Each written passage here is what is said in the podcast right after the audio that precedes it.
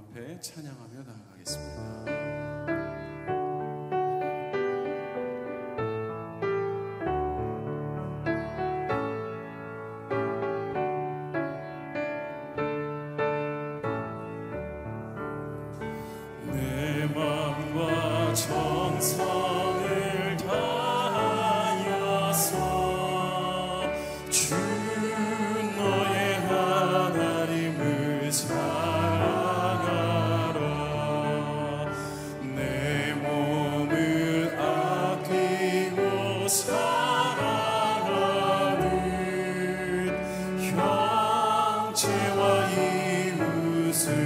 이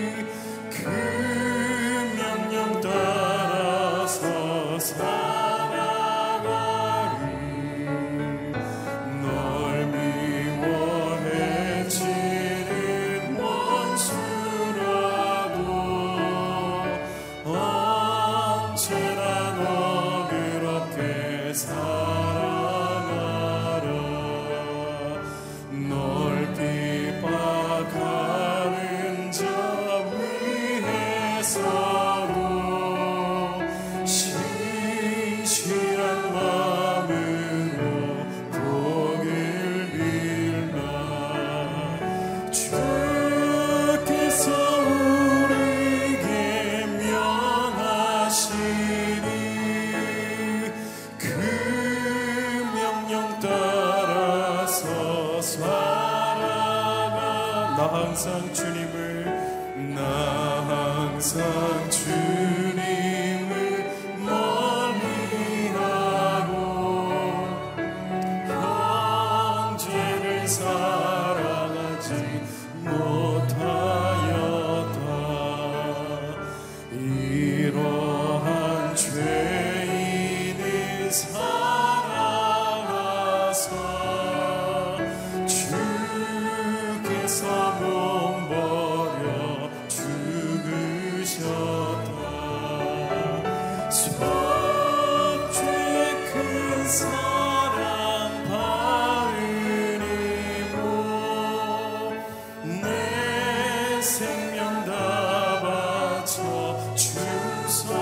1절을 다시 한번 더 고백합니다. 내 맘과 정성을 다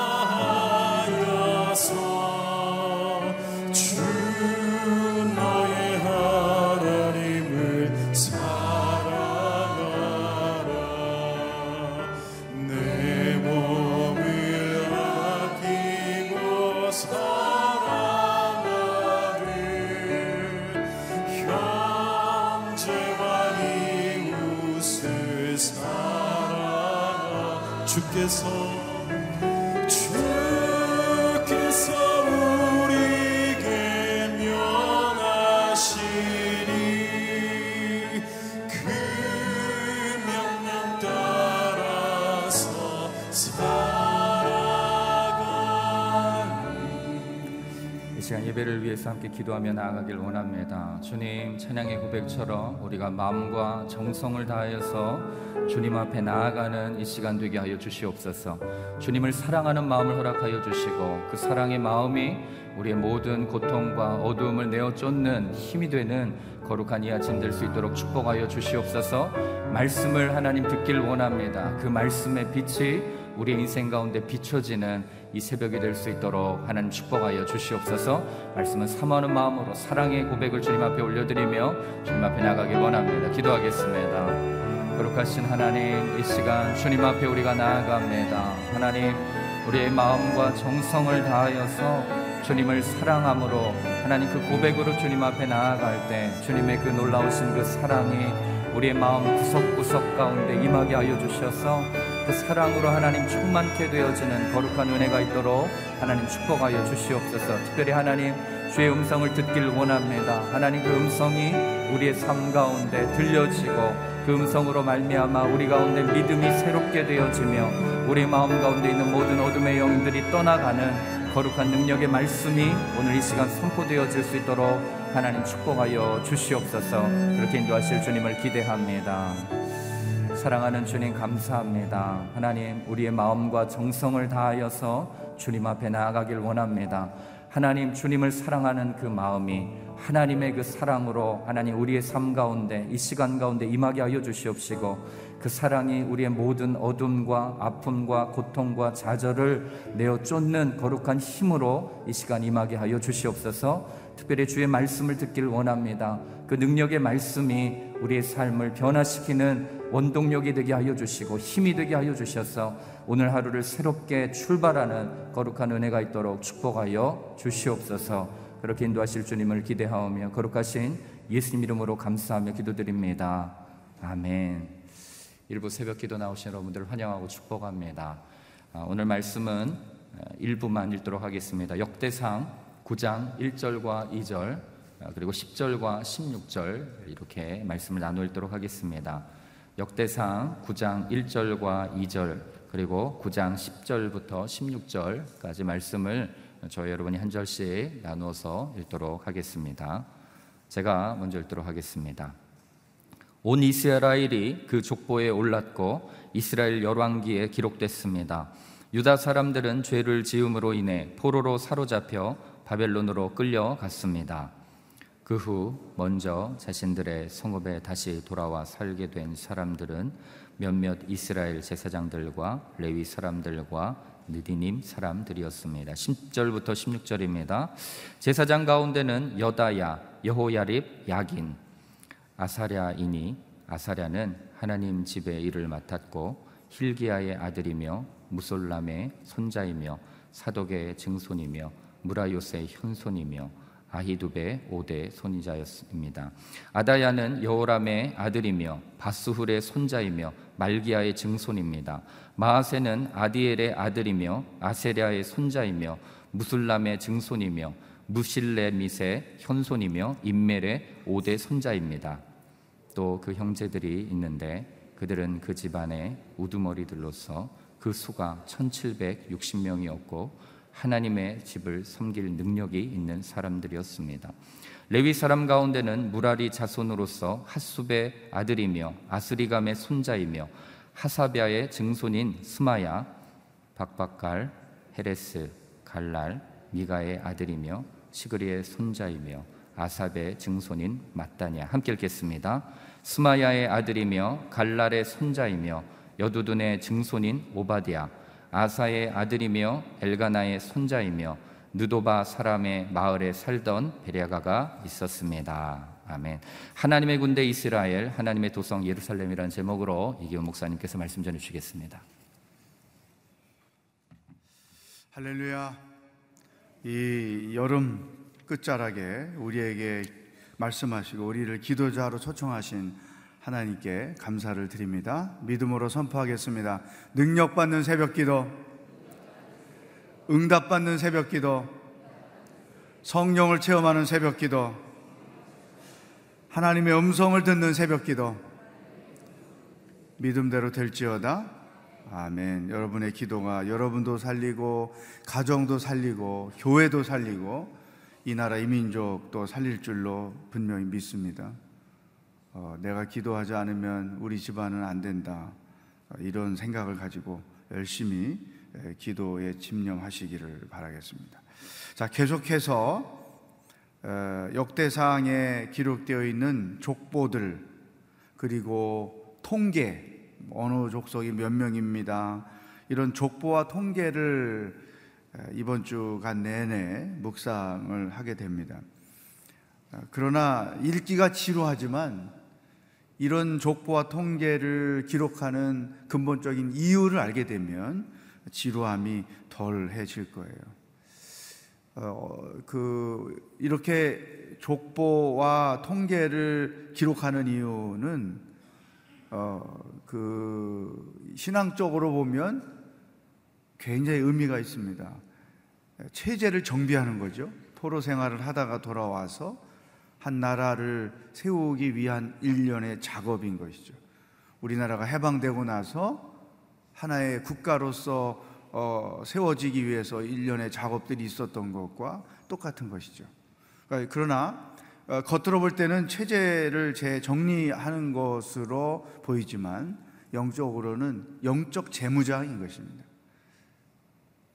처음에 말씀드렸던 것처럼 이 영적 재무장 하나님 나라의 백성으로서의 정체성을 올바로 세워가는 것. 하나님이 이 나라의 주인 되심을 정리해 가는 것. 우리에게도 이런 영적 재무장이 늘 필요하죠. 예배 때마다 그 깊은 예배 자리에 들어가야 하는 이유는 영적인 재무장을 하는 것입니다. 나는 하나님의 은혜로 살았습니다. 하나님의 능력으로 살았습니다. 하나님만이 우리 인생의 주인이십니다. 이런 신앙 고백이 늘 하나님 앞에서 드려지는 거죠. 예배 드릴 때도 혼자서 일상생활 속에서도 이런 고백이 늘 드려진다는 것은 자기 자신을 영적으로 계속 재무장을 하는 것이다. 이것이 일상생활 속에서 우리에게 필요한 것이죠. 오늘 7장, 8장, 9장 이 내용들은 전부 이제 어제는 요단 어, 요단강을 기준으로 동쪽 오른쪽에서 정착하여 살던 나라들을 지파들을 기록했으며 오늘은 이제 그 요단강을 건너서 어, 서쪽에서 정착한 민족들에 대한 이야기를 어, 쭉 어, 기록해 주고 있습니다. 이사갈, 베냐민, 납달리, 문하세, 에브라임 등등등. 자, 오늘은 저 특별히 구장을 여러분과 같이 나누려고 생각해요. 구장. 이렇게 러프하게 그 통계를 또 어, 그 조상들의 기록을 쭉 하다가 아주 아주 심플하게 우리에게 주시는 메시지를 이렇게 기록했습니다. 9장 1절 함께 읽겠습니다. 시작. 온 이스라엘이 그 족부에 올랐고 이스라엘 열왕기에 기록됐습니다. 유다 사람들은 죄를 지음으로 인해 포로로 사로잡혀 바벨론으로 끌려갔습니다. 아멘. 그 문장에다가 줄을 치세요. 북쪽 이스라엘 사람들은 우상숭배하다가 아수르에게 멸망을 당했다는 기록을 어, 우리가 어제 보았죠. 긴 이스라엘의 역사를 짧은 한 문장으로 그렇게 정리가 됐는데 남쪽 유다 또 역시 바벨론으로 끌려가는 하나님의 징계를 받았는데 거기 죄를 지음으로 그랬어요. 죄를 지음으로 거기다 동그라미 치세요. 죄를 지음으로 이 남쪽 유다가 어떤 죄를 지어서 하나님의 엄청난 징계를 받았는가? 그 죄를 요약하면 두 가지. 첫 번째는 불신앙이었습니다. 불신앙. 굉장히 아이러니한 거예요. 하나님께 택함 받은 백성인데 하나님을 믿지 않아요. 그러니까 하나님을 안 믿으면 하나님의 대용품을 사람들이 찾아요. 그래서 우상이 등장하는 것이죠.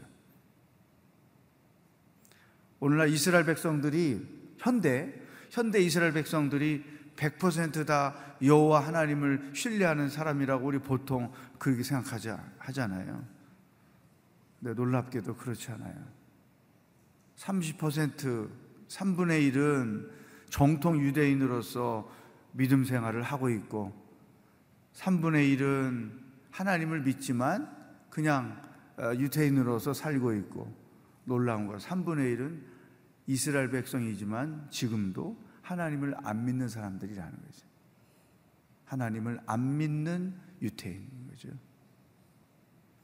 굉장히 아이러니하죠. 하나님께 택함 받은 백성인데 그 하나님을 안 믿어요. 하나님을 내 하나님으로 믿을 수 없다. 그래서 나는 내가 믿을 신을 내가 선택하겠다 해서 등장하는 것이 바로 우상인 것이죠. 자, 그럼 이거는 남 얘기냐? 아니에요. 교회를 다니는 사람들 중에도 이 불신앙에 빠져 있는 사람들이 있어요. 예배는 드리러 오지만 여전히 마음의 주인이 자기인 사람들, 자기가 우선인 거죠. 교회를 다니고 하나님을 믿는다고 하지만 여전히 자기의 삶의 목적이 돈에 있으면 돈이 그 사람의 주인인 거죠. 이게 불신앙인 거예요. 중요한 위기, 고난, 시험을 만났을 때 그것들을 해결하기 위하여 내가 찾는 돌파구가 하나님이 아니면 그 다 불신앙인 거예요. 결코 우리도 예외일 수 없다. 이 불신앙이 남쪽 유다의 멸망의 원인이었어요. 이, 이, 그, 유다의 역사를 보면 국가적인 위기나 어려움을 당할 때 하나님을 찾지 않았어요. 점치는 사람들을 찾아갔고, 거짓 선지자들이 난무했고, 전혀 하나님께 택함 받은 백성인데, 신앙인의, 신앙인의 모습이 없는, 신앙인답지 않은 그러한 생활을 그들이 했다는 거예요. 그래서 오늘 우리에게 주시는 첫 번째 말씀이죠. 내 안에 불신앙을 끄집어내라. 중요한 순간에 나는 누구를 찾아 그 위기를, 시험을 해결하려고 하는가. 두 번째, 이들이 멸망당할 수밖에 없는 죄를 범한 것이 무엇이냐? 불순종이었던 것이죠. 그러니까 이 불순종은 불신앙에서 오는 거예요. 하나님만을 전적으로 신뢰하고 하나님만을 전적으로 의지하며 사는 사람들은 그 말씀대로 순종할 수밖에 없어요. 억지로가 아니에요. 자연스럽게 성경대로 하려고 노력하지 않아요. 그냥 성경대로 사라져요. 왜? 하나님만을 신뢰하고 특히 하나님의 말씀을 100% 믿는 사람들은 어떤 일이든지 그 말씀대로 행하게 돼 있는 거예요. 근데 이 남쪽 유다 사람들이 하나님을 전적으로 신뢰하지 않으니까 말씀과 상관없이 사는 거죠. 말씀의 방법이 아닌 세상적인 방법, 믿지 않는 사람들의 방법대로 일들을 처리하고 인생을 살아가는 거예요. 그러니까 이것도 굉장히 아이러니한 거죠. 하나님께 택함을 받은 자들인데 하나님을 신뢰하지 않아요. 하나님께 말씀을 받은 사람들인데 말씀과 상관없이 살아요. 우리도 얼마든지 그럴 수 있다는 거예요. 내가 교회를 다니지만 중요한 순간에 말씀과 상관없이 일들을 하면 그것은 불순종하는 것이죠. 오늘 우리에게 주시는 두 번째 말씀이에요. 내 안에 불순종의 요소는 없는가? 이 불신앙에서 불순종이 나오고 불순종이 가져다 주는 결과는 결국은 멸망이다. 네, 신앙인들의 삶은 철저하게 하나님만을 신뢰하고 그분의 말씀 안에서 사는 거죠. 그분의 말씀대로 살려고 애쓰고 노력하는 것. 그래, 성경이 그렇게 말씀하고 있으니 성경대로 해야지. 그, 이제 이 쉬운 예를 들면 이럴 수 있잖아요. 내가 아끼는 물건인데 어떤 사람이 그걸 필요로 해요. 아, 이걸 줄까 말까. 고민할 때가 있잖아요. 어, 그럴 때, 뭐 신우가 우리 집에 왔는데, 어, 내가 좋아하는 것을 언니 저거 나 좀 주면 안 돼? 이렇게 말할 때 되게 신우와 올케 사이가 쏙 이렇게 뭐, 어, 그렇잖아요. 이제. 아, 근데 저걸 신우가 원하는데, 아, 저걸 주어, 주어 말어. 좀 어디 사랑스러운 데가 있어야 기쁘게 주지. 막 혼자 그러다가도, 에이, 주라. 성경, 성경에 어, 사도 바울이 그런 기록했잖아요. 어, 주는 것이 받는 것보다 복이 있다. 아, 그래. 죽은 애가 복 받지 뭐. 그러니까 아무것도 아닌 것 같은데 그 간단하지만 또 아무것도 아닌 일 같지만 그것 하나하나를 성경대로 가는 거죠. 이게 순종하는 삶인 거예요. 뭐 대단한 걸 놓고 내가 말씀대로 합니다. 그런 개념도 필요하지만 일상생활 속에서 화가 났다. 뭐 무슨 이유로도 화가 났다. 그러면 해가 넘도록 분을 품지 말라. 이런 말씀. 그렇지. 내가 용서하고 말지. 분 품고 있어 봐야 내 영혼만 죽지. 이런, 이런 거예요. 그러니까 전적으로 하나님을 신뢰하는 사람들은 어떤 일이든지 성경 말씀대로 할 수밖에 없어요. 자연스럽게. 그게 그 사람의 삶의 스타일이 되는 것이죠. 네.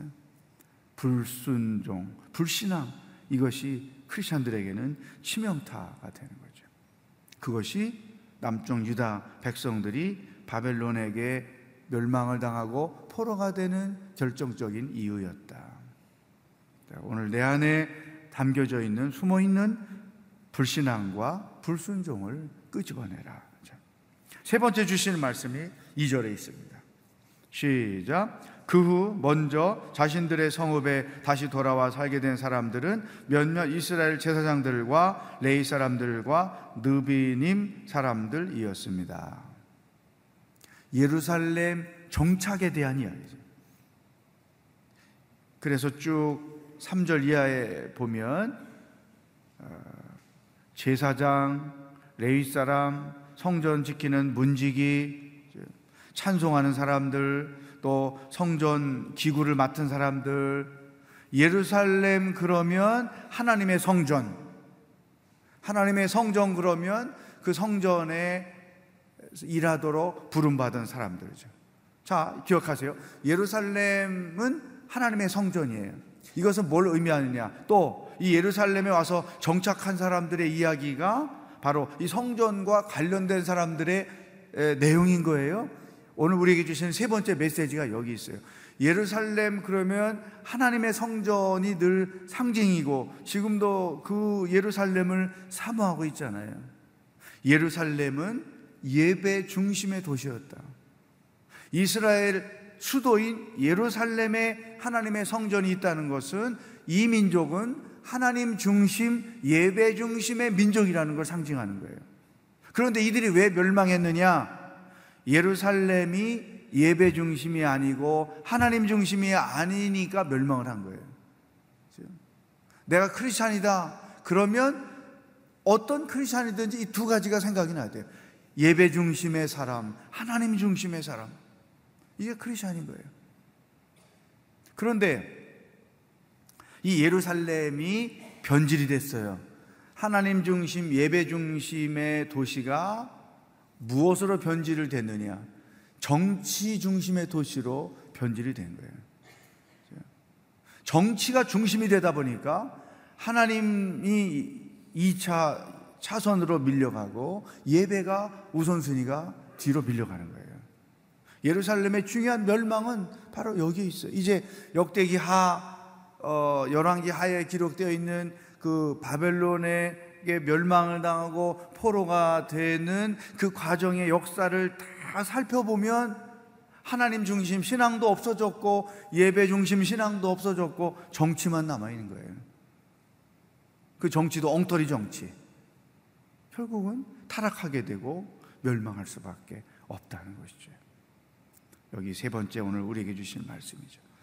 어떤 모임이든지 그 모임이 정치가 되면 생명력을 잃어버리고 멸망을 당하는 거예요.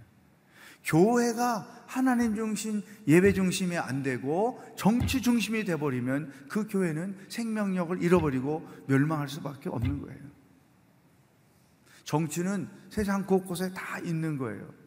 한 가문도 정치가 될 수 있고 여러분이 참여하고 있는 사역도 정치가 될 수 있고 또 심지어는 무슨 사이클 동호회 무슨 무슨 그 모임 그 세상적 모임도 다 정치가 돼요. 그러면 거기 자리 싸움이 있고 그 자리 싸움으로 인하여 어떤 권력이 행사되고 그것들로 인하여 갈등이 생기고 분열이 생기고 다투게 되고 이게 정치의 속성이란 말이죠. 그러니까 집안이 왜 싸우는가? 그 정치가 개입되면 그렇게 돼요. 교회가 왜 싸우는가? 정치가 개입되면 그래서 정치 목사 이런 용어가 있어요. 정치 목사. 예루살렘이 생명력을 잃었던 것은 하나님 중심, 예배 중심을 잃어버리고 정치 중심이 돼버렸기 때문인 것이다. 특별히 세 번째 우리에게 주시는 말씀은 우리 교회를 위해서 여러분들이 기도 제목으로 삼을 필요가 있습니다. 한국의 모든 교회가 정치 중심이 되는 교회가 아니고 정치 중심이 되는 교단이 아니고 하나님 중심, 예배 중심이 되는 교단이요 교회가 될 수 있도록 기도해야 되죠. 우리 오늘의 교회가 한국 교회의 어떤 롤 모델로서 중요한 역할을 할 수 있었던 것은 우리 교회가 정치 중심의 교회가 아니고 하나님 중심의 교회, 예배 중심의 교회가 되었기 때문인 것이죠. 특히 당회가 이런 점에서 굉장히 중요하다고 생각해요. 교회를 정치 중심의 교회로 만드는 일은 당회가 하는 거예요. 예배가 있고 하나님 중심이 있고 하나님을 두려워하는 이런 뜻을 가지고 하나님의 일을 감당하면 교회가 타락할 수 없는 것이죠. 그런 점에서 우리 오늘의 교회가 한국 교회에 선한 영향을 끼치고 있다고 그것에 대하여 정말 하나님께 감사하는 것이죠. 자, 오늘 우리에게 이긴 어, 말씀 속에 세 가지를 요약해서 주셨습니다. 하나님 중심의 신앙, 예배 중심의 신앙으로 우리 개인의 삶이, 가정이, 교회가, 한국교회가 강건하게 세워져 갈 수 있도록. 또 내 안에 불신앙의 요소가 없는지, 불순종의 습관은 없는지, 하나님 앞에서 그것들을 끄집어내고 어, 우리의 영을 새롭게 해서 정말로 철저하게 예수 믿는 사람 택함 받은 백성답게 하나님의 사랑을 입는 사람답게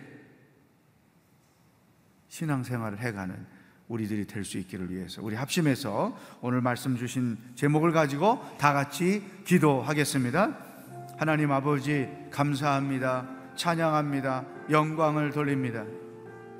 남쪽 유다가 멸망을 당한 이유가 불신앙과 불순종이었습니다. 하나님께 택함 받은 사람들이고 하나님의 사랑을 입은 사람들인데 신앙적이지 않았고 말씀 순종하지 않았다는 것이죠. 아이러니한 일들로 인하여 결국은 그들이 멸망을 당할 수밖에 없었습니다. 살아계신 하나님 아버지 오늘 우리의 삶에 불신앙의 요소가 없는지 이 아침에 기도하는 가운데 우리의 모습을 들여다보게 하여 주옵소서. 우리 삶의 구석구석에 불순종의 습관들은 없는지 우리 자신을 들여다보게 하여 주시옵소서. 그래서 철저하게 하나님께 택함 받은 백성답게 하나님만을 신뢰하고 하나님의 말씀대로 순종하며 살아가는 하나님의 백성이 되게 하여 주옵소서. 하나님 아버지 우리 교회가 한국 교회가 정치 중심의 교회가 되서는 안 됩니다. 하나님 중심의 교회, 예배 중심의 교회로 예루살렘이 회복될 때 가장 큰 영광을 나타냈던 것처럼 우리 교회가 한국 교회가 철저하게 하나님의 영광을 나타내는 예배 중심의 교회, 하나님의 중심의 교회로 날마다 거듭나는 놀라운 역사가 있게 하여 주시옵소서. 할렐루야. 하나님 아버지 오늘 하루도 어떻게 살아야 하며 무엇을 생각해야 하는지 말씀해 주시니 감사합니다. 남쪽 유다가 멸망당했던 것은 불신앙과 불순종 때문이었습니다. 하나님께 택함을 받고 하나님의 사랑을 덧입는 자들이 하나님을 신뢰하지 아니하고 말씀과 상관없이 사는 아이러니한 모습을 우리가 보았습니다. 내 안에 불신앙이 자리 잡고 있는 것, 내 안에 불순종이 자리 잡고 있는 것, 삶의 습관들, 주여 이 아침에 다 그것들을 들여다보고 다 주님의 십자가 앞에 내려놓고 하나님만을 신뢰하고 주의 말씀대로 사는 것을 기뻐하는 신앙을 회복해 하여 주시옵소서. 하나님 예루살렘이 하나님 중심, 예배 중심을 벗어버리고 정치 중심이 되었을 때 멸망할 수밖에 없었습니다. 우리 교회가 한국 교회가 철저하게 정치 중심이 아닌 하나님 중심, 예배 중심의 교회로 날마다 날마다 거듭나게 하여 주시옵소서. 오늘도 하루 동안 우리들에게 은혜를 베푸시고 우리와 동행하실 하나님을 기뻐합니다. 예수 그리스도의 은혜와 하나님 아버지의 사랑과 성령의 교통하심이 철저하게 하나님만을 신뢰하고 하나님의 말씀대로 사는 것을 기뻐하며 살기로 결단하는 기도하는 모든 성도들과 복음을 들고 수고하시는 선교사님들과 하나님의 구원을 기다리고 있는 저 북한 땅의 백성들 머리 위에 영원히 함께 하시길 축원하옵나이다. 아멘.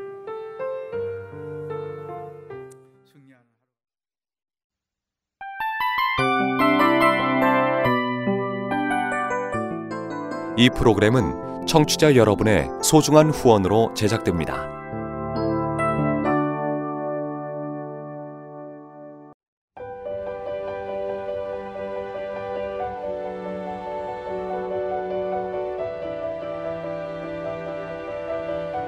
세상에는 수많은 교회들이 있지만 더 깊이 있는 말씀 강해를 찾기 위해 크기로만 교회를 선정하지 않습니다.